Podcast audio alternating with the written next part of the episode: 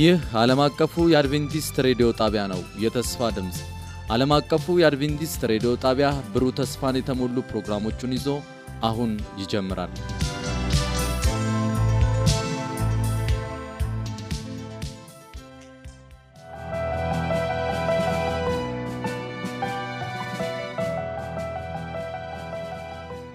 በጌታ የተወደዳችሁና የተከበራችሁ ተመልካቾቻችን እንደምሰነበታችሁልን።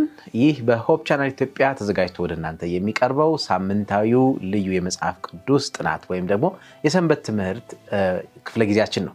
ተመልካቾቻችን ከእኛ ጋር ለመሆን ፈቃዳችሁ ሆኖ ባላችሁበት ቦታ ስለተዘጋጃችሁ እግዚአብሔር ይባርካችሁ ማለት እንፈልጋለን።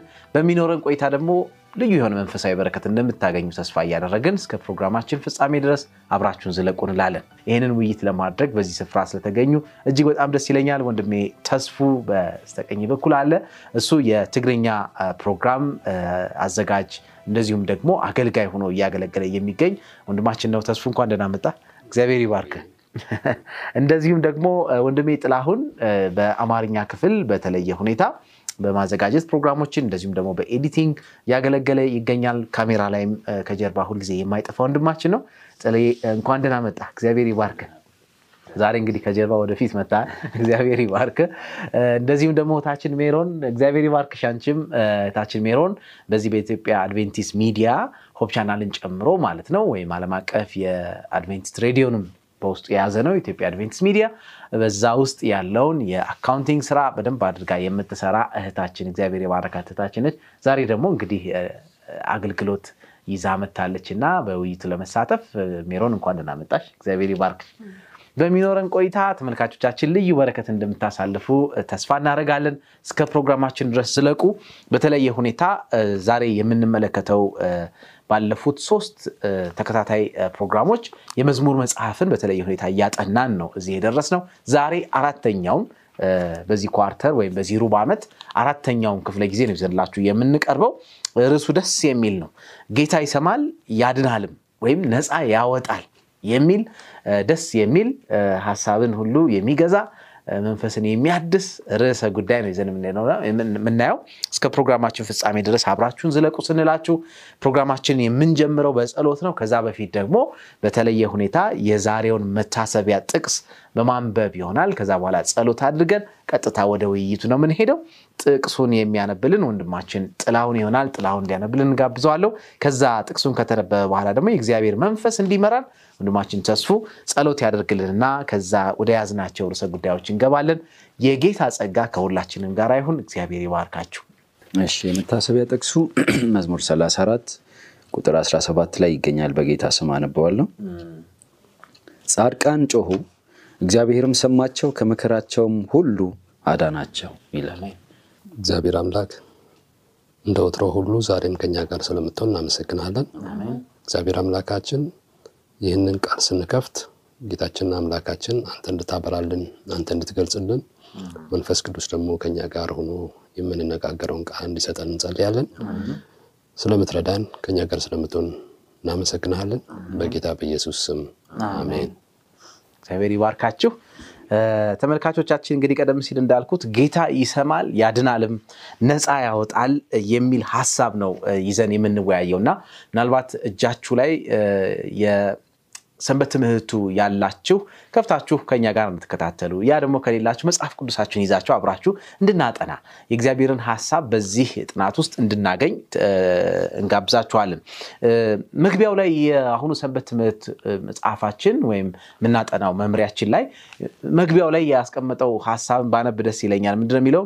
እንደው አጽናፈ ዓለምን የፈጠረውና ደግፎ ያቆመው ሉዓላዊ ጌታ ከሕዝቡ ጋር ግንኙነት የመፍጠርና የመደገፍ ተነሳሽነትን የሚወስድ የግል አምላክ እንደሆነ አድርጎ ራሱን የሚገልጥ አምላክ የመሆኑ እውነት መዝሙረ ዳዊት በተደጋጋሚ ገልጿል ወይም ደግሞ ይገልጸዋል የሚል ነው። እና ባለፉት ሶስት ተከታታይ ጥናቶች እንግዲህ ያነሳ ነው ሀሳብ በመዝሙረ ዳዊትን መጽሐፉን ስናጠና የተነሳው ነገር ቢኖር እግዚአብሔር ሉዓላዊ እንደሆነ ገዢ እንደሆነ የነገሰ እንደሆነ ባለፈው ሳምንትም ስናይ ነበር። እና የሚገርመው ደግሞ ከህዝቡ ጋር ከልጆቹ ጋር የመገናኘትን ነገር ደግሞ ተነሳሽነቱን ቅድሚያውን የወሰዱ ደግሞ እሱ እንደሆነ የሚያሳይ ነው። ምንም እንኳ እግዚአብሔር ዙፋኑ በሰማይ ቢሆንም በደመናት ተከቦ ያለ አምላክ ቢሆንም እስቲል አሁንም ከህዝቡ ጋርና ከልጆቹ ጋር ለመገናኘት ቅርብ እንደሆነ የምናይበትን ክፍል ነው የሚያሳየው እና ይህንን የተስፋ ቃል ነው ዛሬ ይዘን የምንመለከተው እና ለጌታ ቅርብ ቅርበት ትክክለኛውን ምላሽ መስጠት ደግሞ በእርሱ የማመን ህይወትንና በለዛዙ መታዘዝ እንደሚያካትት ማስታወስ እንዲኖርብን ነው ዛሬ እንግዲህ ወደዚህ የመጣ ነው። ጠቅለል ስናደርገው ሀሳቡ ያ ነው። እግዚአብሔር ቅርብ ነው። እኛ ደግሞ ለዛ ቅርበቱ ደግሞ ትክክለኛው ምላሽ በመስጠት ከእግዚአብሔር ጋር ያለንን ግንኙነት እንድናስተካክል እንድንቃኝ የሚያሳስበን የውይይት ክፍለ ጊዜ ነው የሚለው እና በዚህ ውይይታችን ምናልባት ከምናነሳቸው ነገሮች መካከል የእግዚአብሔር ቅርበት ስንል ባለመዝሙሩ በተለይ አካሌ ከአንተ እንዳልተሰወረ ብሎ የተናገረበት አንዱ ንዑስ ርዕሳችን እሱ ነው እና ባለፈው ሳምንት ላይ አንስተን ነበረ። እግዚአብሔር ፊት የተሰወረ ነገር የለንም። ምን ያህል ነው የሚለውን የምንመለከትበት የእግዚአብሔር የእንክብካቤው ደግሞ ማረጋገጫ ምን እንደሆነ ጌታ በመከራችን ጊዜ ደግሞ ምን ያህል መሸሸጊያ እንደሆነ ባለመዝሙሩ በመዝሙሩ የገለጻቸው በመዝሙር መጽሐፍ ላይ የተገለጹትን ሀሳቦች እናያለን። እና እግዚአብሔር እንደዛም ብቻም ሳይሆን ደግሞ ተከላካይና ነፃ አውጪ እንደሆነ ደግሞ የምናይበት ክፍልም አለ። በተለየ ሁኔታ ደግሞ በተምሳሌት ደግሞ ከቤተ መቅደሱ ጋር በተገናኘ ደግሞ እግዚአብሔር ምን ያህል ሊረዳን ዝግጁ እንደሆነ ረዳትነቱን የምናይበት ክፍልን የምናይበት ልዩ የውይይት ክፍለ ጊዜ ነው የሚኖረና ርዕሱን ደግሜ ብለው ደስ ይለኛል። ጌታ ይሰማል ያድናልም ወይም ነፃ ያወጣል የሚል ሀሳብ ነው ይዘን ውይይት የምናደርገውና እንደው ወደ መጀመሪያው ሀሳብ ስንሄድ ለእህቴ ሜሮን ለማንሳት የምፈልገው ሀሳብ ምንድን ነው? ባለመዝሙሩ እግዚአብሔር እስከምን ድረስ እንደሚያውቀው ነው የገለጸው። ቅድም ጠቀስ አድርጌዋለሁ። እንደው እስከምን ጥልቀቱ እስከምን ያክል ነው? ይህ ደግሞ የእግዚአብሔር ባህሪ ደስታን ወይስ ፍርሃትን በውስጣችን ያጭራል? እግዚአብሔር ምን ያህል ነው እኛን የሚያቀር ወይም ቅርበቱ ማለት ነው። ያ ደግሞ ቅርበትን ስናይ በውስጣችን ደስታን ወይስ ስሜትን ማን ፍርሃትን ነው የሚፈጥረው የሚለውን እስቲ ሀሳብ በማየት ውይይታችን ብንጀምር ደስ ይለኛል። ሜሪ አመሰግናለሁ። ይሄ የእሁዱ ክፍል ላይ የምናገኘው ይሆናል። ርዕሱም ደግሞ አካሌ ካንተ አልተሰወረም ነው የሚለው እና መዝሙረኛው ይሄንን ሲናገር የእግዚአብሔር እኛን የማወቅ ሁኔታ በጣም የሚደንቅ ነው። ማንም ሰው በዛ መልኩም ማንንም ሰው ሊያውቅ የማይችልበት መንገድ ስለሆነ ማለት ነው እና የሰንበት ትምህርታችን መግቢያ ላይ እንደውም አንድ እንደ ምሳሌ አድርጎ ያስቀምጣል። አንድ ሰው መረዳት ፈልገው አንድን ሰው መረዳት ፈልገው ነገር ግን አቅማቶ ያውቃሉ ብሎ ጥያቄ ይጠይቃል ማለት ነው እና አንዳንዴ ጓደኞቻችንም ሊሆኑ ይችላሉ። በተቸገሩ ጊዜ የሆነ ችግር ባጋጠማቸው ሰዓት እነሱን መረዳት እንፈልግ ይሆናል ግን ደግሞ በጥልቀት ያንን ሰው መረዳት የማንችልበት ሁኔታ ሊኖር ይችላል እና እንዲሁም በተመሳሳይ ሁኔታ ደግሞ አንዳንዴ ሰዎች እኛን እንዲረዱን የምንፈልግበት ጊዜ የሚኖርበት ጊዜም አለ። ጭንቀታችንን፣ ሀሳባችንን፣ የምናስበውንም ነገር አንዳንዴ እንደውም በዝምታ ሳናወራው ቅርብ ብለን የምናስበው ሰዎች እንዲረዱን የምንጠብቅ ሰዓትም አለ። ግን እንደዛም ሆኖ ያ ሰው እኛ ራሳችንን በምንረዳ ልክ ያ ሰው እኛ ሊረዳን እንደማይችል እዚህ ጋር ይናገራል ማለት ነው። እና አንዳንዴ እጅግ በጣም አፍቃሪና ጥሩ ልብ ካላቸው ሰዎች እንኳን በተለየ እግዚአብሔር እኛን እንደሚረዳ። ከነዛ በተለየ እግዚአብሔር እኛን ለመረዳት ብዙ መንገዶች እንዳሉት እናም ደግሞ እንዲሁም ስለኛና ስለኛ ሁኔታዎች ፍጹም የሆነ እውቀት ያለው እግዚአብሔር ብቻ እንደሆነም ደግሞ እዚህ ጋር ያስቀምጣል። ብዙ ጊዜ በምድር ላይ ስንኖር አንዳንዴ ከሰዎች ጋር ንግግር በምታደርጉበት ጊዜ እንኳን ሰውን ማወቅ እኮ ከባድ ነው ይባላል አይደለ? የሰው ልጅ በጣም ከባድ እንደሆነ ነው እና ስለዚህ እግዚአብሔር ግን እኛን በጣም ፍጹም የሆነ እውቀት እኛን እንደሚያውቀን ሁኔታችንን ስለኛ የምናስበውን የምናወራውን የምናደርገውን ድርጊት በሙሉ እግዚአብሔር ከእግዚአብሔር እንደማይሰወር እዚህ ጋር ይናገራል ማለት ነው እና ያንን ነው መዝሙረኛውም ሲናገር እዚህ ላይ ምን ይላል? የእናቱ ማዕፀን እንኳን ከእግዚአብሔር ሊሰውረው አይችልም ይላል። ይህን የምናገኘው ደግሞ መዝሙረ ዳዊት መቶ ሰላሳ ዘጠኝ ቁጥር ሁለትን ስናነበው አንተ መቀመጤንና መነሳቴን ታውቃለህ፣ የልቤን ሀሳብ ገና ከሩቁ ታስተውላለህ ይላል። ሶስት ላይ ምን ይላል? መሄድ መተኛቴን አጥርተህ ታውቃለህ፣ መንገዶቼም ሁሉ ተረድተሃቸዋልና ይላል እና እግዚአብሔር መነሳታችንን፣ መቀመጣችንን፣ መተኛታችንን ገና ልንናገር የምንፈልገው ነገር ሳንናገር እንኳን እግዚአብሔር በዛ ልክ እንደሚያውቅ እዚህ ጋር ያስቀምጣል ማለት ነው እና እግዚአብሔር በዛ ልክ እኛን ማወቁ ደግሞ ደስ የሚል ነገር ነው ብዬ ነው የማስበው። ምክንያቱም በዚህ ምድር ላይ ራሱ አሁን ስንኖር ከአንድ ሰው ጋር ስንተዋወቅ በጣም እኛን ያቀናል ብለን የምናስብ ሰው ከሆነ በዛ ሰው ፊት የሆነ comfort ይሰማናል አይደለም? ለመናገርም፣ ለመብላትም፣ ለመጠጣትም ከዛ ሰው ጋር በምናደርገው ውሎ በጣም ደስ ይለናል። ስለሚያውቀን ያ ሰው ምንም አዲስ ነገር የለም። ገና ግን ዛሬ ለተዋወቅከው ሰው ስለ ማንነት ምንም ለማያውቀው ሰው ግን ልክ ከዛኛው ሰው ጋር እንደምታደርገው አትቀርበው፣ እንደፈለግ ከሱ ጋር አታደርገው። አበላልን እንኳን ታስተካክለዋል አይደለም?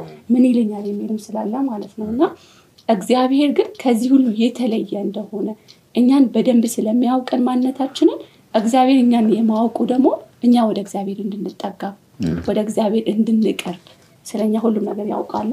ምንም ከእግዚአብሔር የምንደብቀው ከእግዚአብሔር የሚሰወር አንዳችም ነገር ስለሌለ ማለት ነው እና ስለዚህ ይሄ ወደ እግዚአብሔር ሊያቀርበን እንጂ ሊያርቀን ሊያስፈራን ሳይሆን ወደ ኢየሱስ እቅፍ ሊያስገባን እና በመስቀል ላይ ያደረገልን ነገር ወደ እርሱ ሊያቀርበን ይገባል ብሎ እዚህ ጋር ሰንበት ትምህርታችንም ያስቀምጣል ማለት ነው እና በመጨረሻ አንቀጽ ላይ ይላል? የአምላክን መገኘት እስከ ሲኦል ወይ ደግሞ መቃብር ይላል እና ጨለማ እንደሚደርስ ተደርጎ ተገልጸዋል ይላል። ይህ ማለት ደግሞ እነዚህ ቦታዎች አምላክ የሚኖርባቸው ቦታዎች ናቸው ለማለት ግን አይደለም ይላል። የእርሱ መገኘት እስከ ባህር ዳርቻዎች ምዕራብ ይላልና ድረስ ለመድረስ የማለዳ ከንፈሮችን እንደሚወስዱም ተደርጎ ተገልጠዋል ይላልና ስለዚህ እግዚአብሔር ይሄ እዚህ ጋር ስለ ሲኦል ስለ መቃብር ሲያወራ እግዚአብሔር መቃብር ውስጥ ወይ ደግሞ ሲኦል ውስጥ የእሱ መገኛ ቦታዎች እግዚአብሔር የሚኖርባቸው ቦታዎች ሳይሆን እግዚአብሔር እስከ ባህር ዳርቻ ድረስ ሁሉንም ነገር እንደሚያውቅ እኛ እግዚአብሔር ፍጡር ነን። የፈጠረን ደግሞ እያንዳንዳችንን እንደ ባህሪያችን የምናደርገውን ነገር የምንውልባቸውን ቦታዎች በጨለማ ውስጥ መዝሙረኛው ይላል አይደለ? ከአንተ ወዴት ይሄዳል? መንፈስ ወዴት ይሰወራል? በጨለማ ብሄድ አንተ እዛው ትገኛለህ አይደለ የሚለው። ስለዚህ ከእግዚአብሔር የትም ብንሄድ ልናመልጠው ወይ ደግሞ ልንደበቀው አንችልም።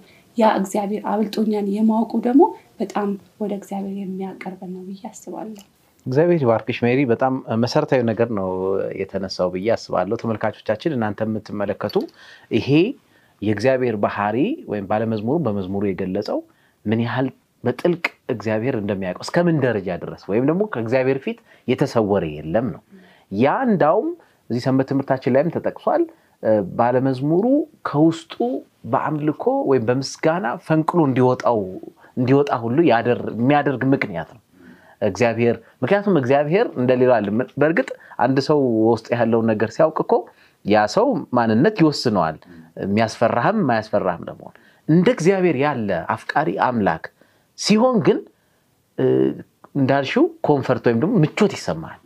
ለምን ድካሜን ያውቃል፣ ጥንካሬን ያውቃል። ስለዚህ በየት እንዴት አድርጎ እንደሚመራ ማወቁ እጅግ በጣም የሚያስደስት እና ለምስጋና ምክንያት የሆነ ነው እና ፍርሃትን ሳይሆን ደስታ እንዲፈጥርልህ ያደርጋል። ለምን እግዚአብሔር እግዚአብሔር ስለሆነ የፍቅር አምላክ ስለሆነ የርኅራኄ አምላክ ስለሆነ ቅን ፈራጅ ስለሆነ ባለፈው ሳምንት በነበረ ውይይት ላይ በጣም ሰፋ አድርገን አንስተ ነው ነበር እና ከዚህ እነዚህ ባህሪዎቹ የተነሳ እግዚአብሔርን እንድታመሰግነው እንድታመልከው ከፍተኛውን ቦታ እንድትሰጠው የሚያደርግ ነው። ምን ያህል ቅርብ እንደሆነ በደንብ አድርጎ አጉልቶ የሚያሳይ ነው። እግዚአብሔር ይባርክ። እዚህ ላይ ያለመሸማቀቅ ወደ እግዚአብሔር የመቅረብን እድል ይሰጠናል። ምክንያቱም ያቀናል፣ ይረዳናል ብለን ከሰዎችን እኛ እንዲረዱን ብዙ ነገር እንጥራለን፣ እናወራለን፣ እናገረ ያም ሆኖ ላይረዱን ይችላሉ። ነገር ግን እግዚአብሔር ሁሉ ነገራችንን ስለሚያውቅ ያለመሸማቀቅ፣ ያለ ህፍረት በፊቱ እንድንቀርብም እድል ይሰጠናል። ለምሳሌ አንዳንድ ጊዜ ሰዎች የሆነ ወንጀል ሲሰሩ ዞር ዞር ብለው ያያሉ አይደለ? ሰው አየኝ አላየኝ ብሎ ያያል። ግን አብዛኛው ሰው ግን ወደ ላይ አይመለከትም። ወደ ላይ ወደሚያየው ግን የሚያይ የለም። ማንኛውም ሌባም ሲሰርቅ ዙሪያውን ሶስት ስልሳ ይዞራል እንጂ ወደ ላይ አይ ወደ ላይ ቢያይ ኖሮ የሚያየው እንዳለ ቢያቅ ኖሮ ያንን ነገር አያደርገውም ነበር እና ወደ እርሱ ለሚቀርቡት ሰዎች እግዚአብሔር ያለምንም ሊሚት ወደ እግዚአብሔር መቅረብ እንዲችሉ ያደርጋቸዋል። ሁሉን ነገር ማወቁ ደግሞ እግዚአብሔር ሁሉን ነገር ሞቲቫችንን ሁሉ ማወቁ ምንሰራው የምናደርገውን ሁሉ ማወቁ ደግሞ ወዴትም እንደማንገባ ከሱ እይታ እንደማናመልጥ ወደ ሲኦል ብትወርድ አንተ እኔ በዛ አለሁ ይላል። ወደ ጨለማ ብትገባ በዛ አለሁ አያሃለሁ ነው። ስለዚህ አያኝም ብለህ ምንም ነገር እንዳታደርግ የሚልም አጥር ያደርጋል ማለት ነው እና የልባችን አምላክ እንደሆነም ያሳያል። እኔ ይህንን ነው የተረዳሁት። ስንቴ ትክክል ነው። ጌታ ባርክ። ይህንን መረዳት እንድንችል እግዚአብሔር በጸጋው ይርዳል። የዚህን እውነት ብርሃን በደንብ በሕይወታችን እንድንረዳው እግዚአብሔር ይርዳል። ለልብም እረፍት የሚሰጥ ነው ብዬ አስባለሁ እና ለአምልኮና ባለመዝሙሩ እንዳደረገው ደግሞ በእግዚአብሔር ፊት በምስጋና ለመውጣትም ምክንያት የሚሆን ነገር ነው እና ይሄ ትልቅ ተስፋን የሚሰጥ ነው። ስለዚህ እግዚአብሔር የተመሰገነ ይሁን። ከዚሁ ጋር ተያይዞ እግዚአብሔር ያን ያክል በጣም በጥልቀት ማወቅ ብቻም ሳይሆን ደግሞ ተያይዞ የሚመጣ ደግሞ ልብን የሚያሞቅ ሌላ ነገር አለ እና በተለይ በመዝሙር 121 ላይ ሄደን ስናነብ የተነሳው ሀሳብ አለ የተነሳ ሀሳብ አለ እዛ ላይ እና በተለይ ደግሞ ለሚታመኑና ለሚተማመኑበት እግዚአብሔር ምን ያህል ለነሱ እንክብካቤ ወይም የእንክብካቤው ማረጋገጫ ምን ያህል እንደሆነ የተዘረዘሩ ነገሮች አሉና መዝሙር 121 ላይ ጥሌ ምንድን ናቸው እነዛ ሀሳቦች እዛ ላይ ያሉ? ለአንብቦ ትንሽ ክፍሉን መዝሙር 121 ቁጥር አንድ ጀምሮ አይኖቼን ወደ ተራሮች አነሳው ረዳቴ ከወዴት ይምጣ ይላል። የተጨነቀ ሰው የሚጠይቀውን ጥያቄ የሚያነሳ ነው የሚመስለው። ከዛ ራሱ ይመልሳል። ረዳቴ ሰማይና ምድርን ከሰራ ከእግዚአብሔር ዘንድ ነው ይላል። አድራሻውን ይጠቅሳል እግዚአብሔርን። እኔ ለተቸገርኩት ነገር የሚረዳኝ እግዚአብሔር ብቻ ነው፣ ሌላ ነገር የለም እያለ ነው። እግርህን ለመናወጥ አይሰጥም፣ የሚጠብቅህም አይተኛም። እነሆ እስራኤልን የሚጠብቅ አይተኛም፣ ደግሞ ማንቀላፋም ይላል እና እግዚአብሔርን የሚፈሩ ሰዎች የሚታዘዙ ሰዎች ነገራቸው በብዙ ነገር ይገለጻል። ሰላም ያገኛሉ፣ በእግዚአብሔር መታመን አላቸው፣ እረፍት አላቸው። እንደገና ደግሞ ጥበቃና እንክብካቤው አላቸው። እግዚአብሔር የሚሰጣቸው ደግሞ በረከት አለ። ለምሳሌ ዘዳግም ምዕራፍ 28 ከቁጥር አንድ ጀምሮ እግዚአብሔርን ብትታዘዝ ትእዛዙንም ብታደርግ ብትፈጽም እግዚአብሔር ይባርክሃል፣ ከኮረብታዎች በላይ ከፍ ከፍ ያደርግሃል፣ ራስ እንጂ ጅራት አድርገም እያለ የከብትህ ርቢ፣ የላምህ ርቢ፣ ልጆቼ ሁሉም አንተ የነካቸው ነገሮች ሁሉ ይባረካሉ ይላል እና ዋስትናውና ከለላው እንዳለ ሆኖ የሚሰጠን ሰላምና እረፍት ደግሞ በዛ ውስጥ ቃላት ሊገልጹት ሁላ አይችሉም። እኔ በምን ቃል እንደሚገለጽም አላውቅም። ቋንቋ አይገልጸውም። ምክንያቱም እግዚአብሔር ከኛ ጋር ለመሆኑ ብዙ ጊዜ ዋስትናችን የኛ ዋስትናችን እግዚአብሔር ነው። እግዚአብሔርን ለማይፈሩ ሰዎች ደግሞ ዋስትናቸው ብዙ ነገር ነው። ለብዙ ነገር ዋስትና ይገባሉ ሰዎች ዛሬ የአይን ዋስትና አለ፣ ለልባቸው ዋስትና አለ፣ ለእግራቸው ለእጃቸው የሆነ ነገር ቢሆኑ ዋስትና ብለው ብዙ ገንዘብ ከፍለው ይገባሉ። ነገር ግን የፈለገ ሚሊዮነር ቢሆን የሆነ ካንሰር ቢይዘው ያ ሚሊዮን ገንዘብ ያንን በሽታ ሳያድ ነው ይሞታል ያ ሰው። ለእኛ ግን መጠለያችንና መጠጊያችን ባገኘን በታላቅ መከራ ውስጥ ደግሞ ረዳታችን የሆነው አምላካችን ነው እና በዛ ውስጥ ማረፍና በእምነት ራስን አስረክቦ መስጠት ትልቅ በረከት ነው። በዛ ውስጥ ደግሞ እግዚአብሔር ምላሽ ይሰጣል። እንደውም በዚህ እዩኝ ፈትኑኝ ሁሉ ይላል አይደለ? እግዚአብሔር ከሰጠን ነገር ምላሽ ለሱ ስንሰጥ ከሰጠን ነገር ብቻ አይደለም ከሚቆጠር ነገር ብቻ ሳይሆን ደግሞ የሰጠንን ነገር በማስተዋል ደግሞ እንደገና የምስጋናን መስዋዕት ለሱ ስንሰዋ even በመከራ ውስጥ እንኳን ሆነን እግዚአብሔርን ስናመሰግነው እግዚአብሔር ለዛ ድርጊታችን ምላሽ አለው እና ለእያንዳንዱ ነገር እግዚአብሔር ምላሽን ይሰጣል። ኃጢአትን ለሰራ ሰው ኃጢአት ስለሰራ ያ የዘራው ነገር የዘራውን ነገር ያጭዳል። እምነትን ደግሞ በውስጡ ያለ ሰው ደግሞ ያንን እምነት ነው የሚያጭደው እና ያንን ምላሽ እንድናገኝ ነው እግዚአብሔር የሚፈልገው እና ቅድምም ተነስቷል እህቴና አንተም አንስተዋል። እግዚአብሔር ለእያንዳንዱ ነገር ምላሽ ሰጪ አምላክ ነው። ለክፋትም ለመልካምነትም ምላሽ ሰጪ አምላክ ነው። እና ያንን ደግሞ ለማድረግ ያያል፣ ይመለከታል፣ ይረዳናል። እና ከእሱ ደብቀን የምናደርገው ነገር ምንም የለም። እና ይኸው መዝሙረኛው ዳዊት ራሱ በሙዚቃው ሲያሞጋገስ እግዚአብሔርን ሲጠይቅ ገና ከብላቴንነቱ ጊዜ ጀምሮ ለእግዚአብሔር ክብርን ሲሰጥና ሌሎችም ደግሞ ክብርን እንዲሰጡ ሲጋብዝ እንመለከታለን። ይሄ የመዝሙረ ዳዊት ላይ ያለው መዝሙር ዳዊት ለራሱ ዘምሮ ብቻ ዝም ያለበት ቁጭ ያለበት ሳይሆን ሌሎችንም invite የሚያደርግ ሌሎችንም የሚጋብዝ ኑ አምላካችንን እዩ የሚል እና አምላካችንን በተለየ ተመስጦና ግርምት እንድናይ የሚጋብዘን ሆኖ አግኝቼዋለሁ። እግዚአብሔር ይባርክህ ጥሌ፣ በጣም ጥሩ አድርገህ ያስቀመጥከው እዚህ መዝሙር 121 ላይ ተመልካቾቻችን እናንተም ሄዳችሁ እንድታነቡት እንጋብዛችኋለን። እዛ ላይ በተለይ ወደ አምስት ልዩ ባህሪያቶችም ተጠቅሰዋል። እግዚአብሔር እግርን ለመናወጥ እንደማይሰጥ፣ እግዚአብሔር እንደማይተኛ እንደማያንቀላፋ፣ እንደዚሁም ደግሞ እግዚአብሔር ጥላህ እንደሆነ እግዚአብሔር በቀኝ እጅህ እንደሚደግፍ የሚናገርበት እና ለሕዝቡ የሚሰጠውን ጥበቃ ሁሉ የሚገልጽባቸው ባህሪያቶች አሉና እነዚህ እጅግ በጣም ልብን የሚያሞቁ ናቸው። እንግዲህ ይሄ ሁሉ ያለው አምላክ ፊት እንዴት ነው አምልኮ? እንዴት ነው ምስጋና? እንዴት ዝም ስትላለህ? በተለይ ለሚታመኑት ማለት ነው እና እግዚአብሔር የእንክብካቤው ጥግ ለልጆቹ ያለው የሚያደርገው ነገር እንግዲህ በእነዚህ ብቻ ይወሰናል፣ ከዚህም በላይ ነው። ባለመዝሙሩ ግን እነዚህንም ጠቅሶ እግዚአብሔርን ያመሰገነበት ሁኔታ የምናጠናበት ሁኔታ አለ እና ስለ እነዚህ እግዚአብሔር የተመሰገነ ይሁን። ምናልባት ከዚሁ ጋር ቀጥሎ ይሄ ሁሉ እንዳለ ሆኖ ደግሞ አሁንም ስንመለከት ያለንበት ምድር ከኃጢአት የተመታ ከመሆኑ የተነሳ ብዙ ተግዳሮቶች አሉ፣ ብዙ ችግሮችም አሉ፣ ምንጋፈጣቸው ምንጋጫቸው ብዙ ነገሮች አሉ እና በእነዚህ መካከል ደግሞ በተለየ ሁኔታ መሸሸጊያው እግዚአብሔር እንደሆነ የጠቀሰበትም ደግሞ አለ ባለመዝሙሩ እና እንዳውም እንደ ዘይቤያዊ አገላለጽ አድርጎ በክንፎች ጥላ ስር የሚል አገላለጽ የተጠቀመበት ቦታም አለና እንደው ይሄ ምን ማለት ነው ተስፉ? መዝሙር ዘጠና አንድ አንድና ሁለትን አንብቤ ቢጀምር ደስ ይለኛል። በልዑል መጠጊያ የሚኖር ሁሉን በሚችል አምላክ ጥላ ውስጥ ያድራል። እግዚአብሔርን አንተ መታመኛዬ ነህ እለዋለሁ። አምላኬ መሸሸጊያዬ ነው፣ በእርሱም እታመናለሁ ይላልና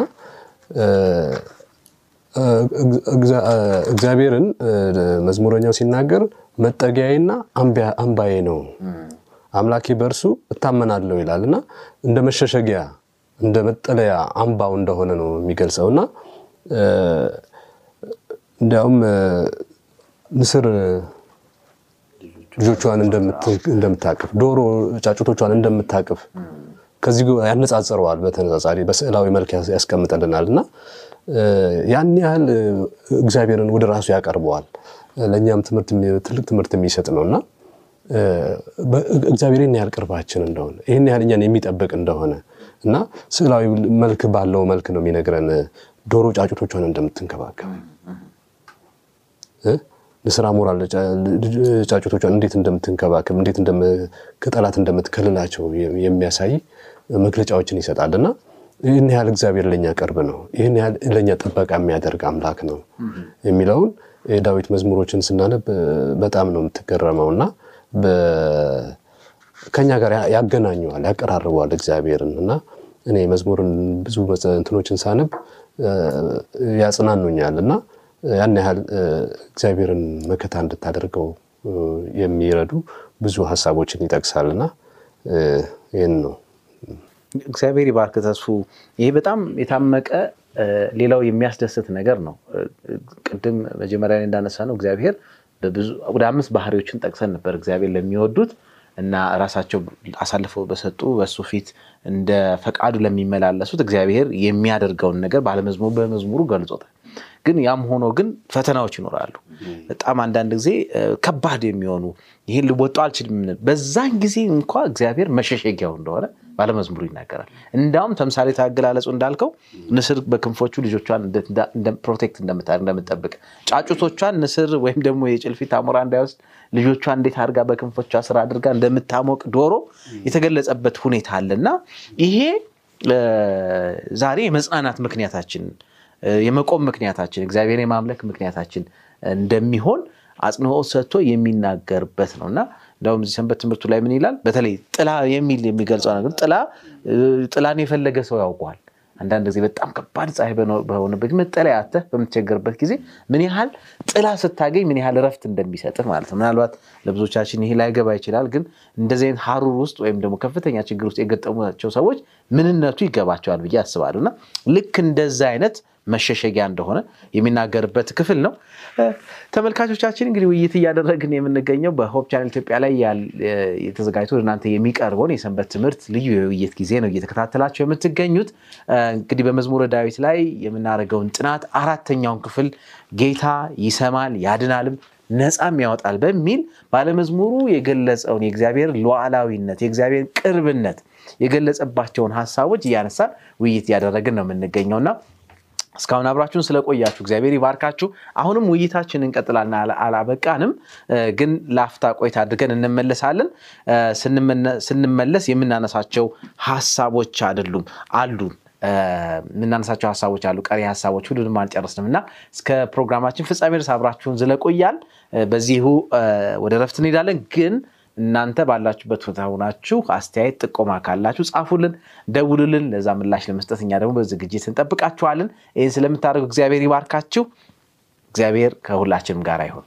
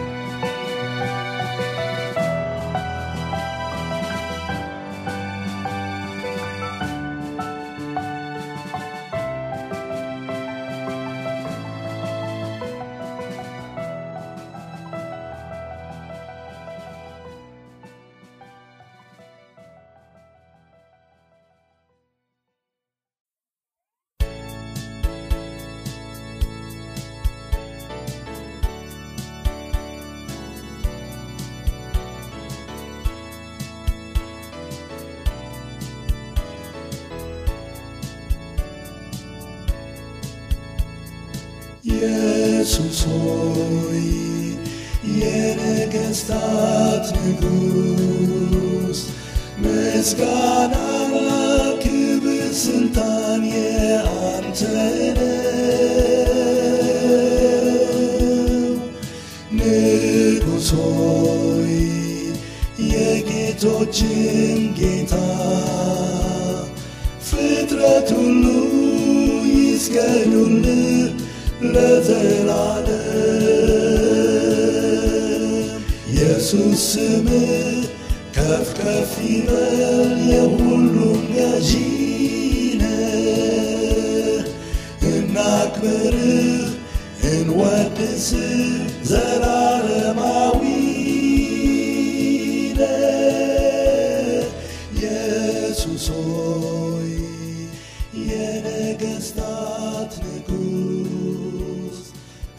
ፍጥረት ሁሉ ይስገዱልህ ለዘላለም